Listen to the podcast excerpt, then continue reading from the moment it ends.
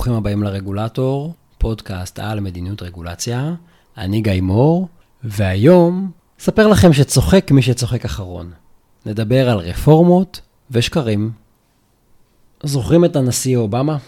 בנאום מצב האומה שלו לשנת 2012, אובמה סיפר על הרפורמות שהוא מקדם כדי להקל ברגולציה. ובין היתר הוא סיפר בדיחה. אני מתרגם אותה פה לעברית ומצטט.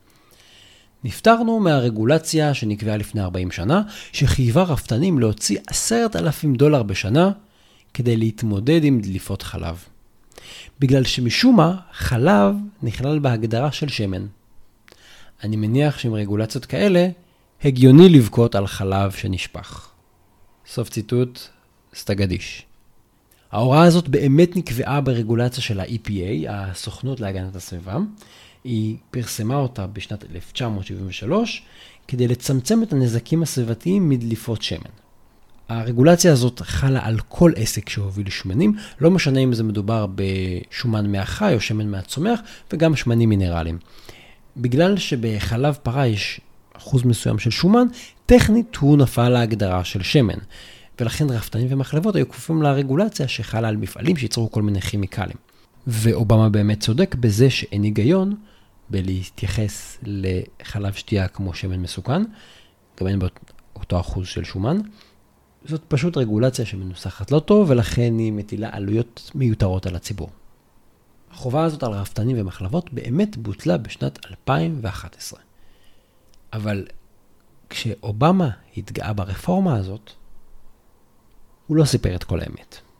אני חושב שחלק מהעובדות הוא הסתיר בכוונה, ואני חושב שחלק מהם הוא בכלל לא ידע. נפרק את הסיפור הזה באמצעות שלוש שאלות. שאלה ראשונה היא מי יזם וקידם בכלל את הרפורמה הזאת.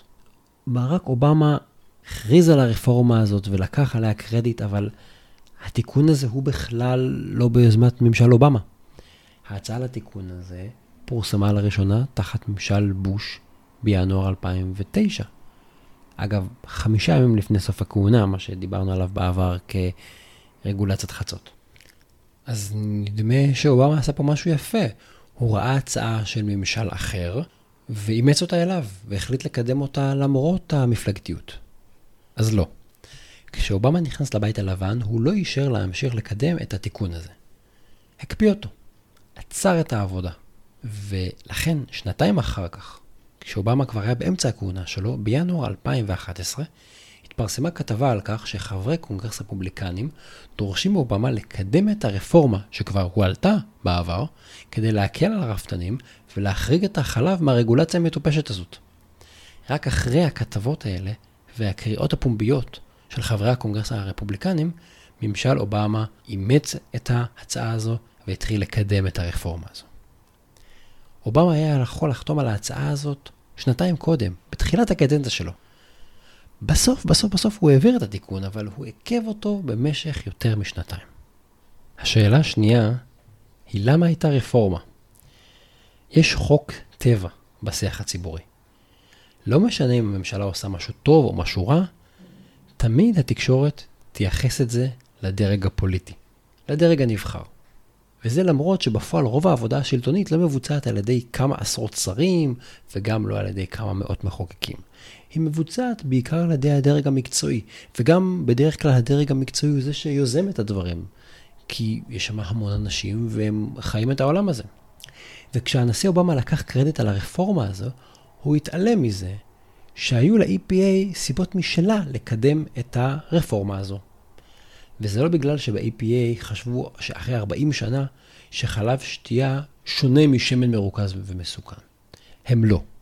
הם עדיין רצו שחלב שתייה יהיה כפוף לרגולציה ממש כמו שמנים מסוכנים.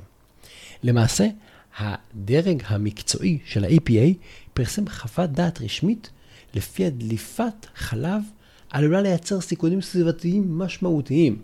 הם אמרו to present significant risk to the environment.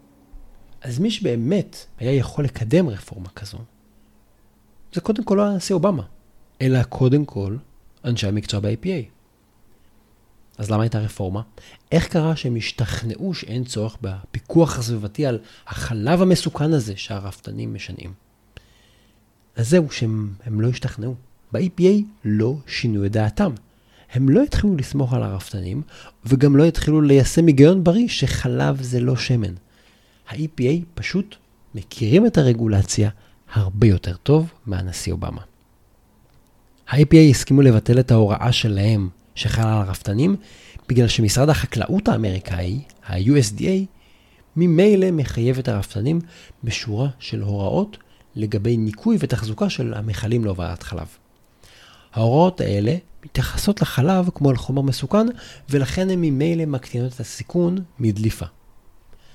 במילים אחרות, ה-EPA הסכימו לבטל את הרגולציה שלהם בגלל שיש רגולציה אחרת שקובעת הוראות מאוד דומות. היה פה כפל רגולציה. אז בניגוד למה שאובמה מספר, ה-EPA לא השתכנעו שהרגולציה הזאת חסרת היגיון ומיותרת. הם פשוט ראו שמשרד אחר יכול לעשות את העבודה בשבילם. וכאן אנחנו מגיעים לשאלה השלישית, הייתה או לא הייתה רפורמה? אז בשורה התחתונה, אנחנו מבינים ששני רגולטורים קבעו שתי הוראות כפולות ששתיהן לא הגיוניות. וכשה-EPA הסכימו ברוב טובם לבטל את ההוראה שלהם, הם ידעו שעדיין תחול ההוראה של ה-USDA, של משרד החקלאות. ככה שהם בעצם לא ויתרו על שום דבר מבחינתם. והתוצאה מבחינת הרפתנים היא שלא היה שינוי מבחינת העלויות שהוטלו עליהם. הנשיא אובמה התפאר בנאום שלו בביטול הוראה מטופשת ובחיסכון של עשרת אלפים דולר בשנה לכל רפתן. בפועל, ההוראה המטופשת המשיכה לחול, פשוט על ידי משרד אחר. ולכן גם לא היה חיסכון בעלויות. ואם תסתכלו בדוח גיבוש שינוי הרגולציה, דוח ה-RIA, שה-EPA פרסם על הרפורמה הזאת ממש, תראו שם בדיחה. אבל הבדיחה הזאת היא בדיחה עצובה. זוכרים שאובמה אמר שביטול הרגולציה יחסוך לכל רפתן עשרת אלפים דולר בשנה? אז, אז לא.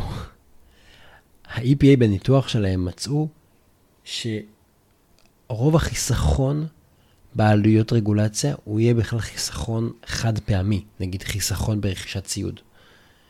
ויש הבדל מאוד מאוד גדול בין הוצאה חד פעמית להוצאה שמתרחשת כל שנה. זאת אומרת, החיסכון שאובמה דיבר עליו הוא לא עשרת אלפים דולר בשנה, הוא עשרת אלפים דולר חד פעמי.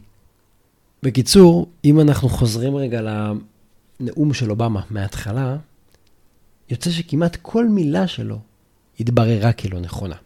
הרפורמה הייתה יוזמה של ממשל בוש ולא של ממשל אובמה. ממשל אובמה עיכב את הרפורמה הזאת, ורק כשהיה עליו לחץ פוליטי וציבורי, הוא הואיל בטובו להתחיל לקדם אותה. שתיים, בכלל לא הייתה רפורמה. ושלוש, אובמה אפילו טעה בחישוב של החיסכון בעלויות כתוצאה מהרפורמה שלא קרתה. וכאמור, לא תהיה הפחתה לתועלות בכלל, כי מבחינת הרפתנים לא באמת היה שינוי. אני לא חושב שאובמה ידע עד כמה הנאום שלו רחוק מהאמת. אני מתאר לעצמי שנשיא לא מסוגל להיות בקיא בכל הפרטים ולהבין את כל המניפולציות ואת כל מה שקורה שם, והוא מן הסתם לא יושב על האקסלים בעצמו ועשה את הניתוחי העלויות. רגולציה היא מקצוע מורכב, וזה לא רק עולם תוכן, זה לא רק להיות מומחה לרעילות של שמנים. זה להבין איך נראים תהליכים, זה להכיר את הרגולציות לרוחב, זה לדעת להפעיל common sense, זה לעשות ניתוחי עלויות ולא לטעות בהם. נשיא, ראש ממשלה, שר, מנכ"ל של משרד, לא מסוגלים להכיר את כל המבנה המורכב של כל הרגולציות ולעשות את כל עבודות המטה האלה. בשביל זה אנחנו צריכים מומחים למדיניות רגולציה. ולכן, אני מניח שלא כל אי הדיוקים האלה היו בפניו כשהוא נשא את הנאום הזה. ועדיין זה לא משנה שני דברים. דבר אחד, זה לא משנה את העובדה שפשוט לא הייתה פה רפורמה. לא הייתה פה השפעה על הציבור, לא היה פה חיסכון. הרפתנים לא נהנו מהמהלך הזה. זה היה למראית עין לגמרי. מהלך טקטי של ה-APA. זה לא משנה עוד משהו. זה לא ישנה את העובדה שהתקשורת אוהבת לסקר את הדרג הפוליטי. ולהתייחס לדרג הפוליטי כאילו הוא עשה משהו, גם אם זה טוב וגם אם זה רע. אבל הרבה פעמים צריך להגיד שההצלחות והכישלונות הם בכלל של הדרג המקצועי. הנשיא לא יכול לנהל את המדינה בעצמו. יש שם כמה מיליונים של עובדי ציבור שהם מניעים את הספינה הענקית הזאת. במקרה הזה, הנשיא אובמה ניסה לספר בדיחה, אבל ה-EPA הוא שצחק אחרון. תודה שהאזנתם לפרק הזה של הרגולטור, אני גיא מור. אני רוצה להעיר הערה קטנה.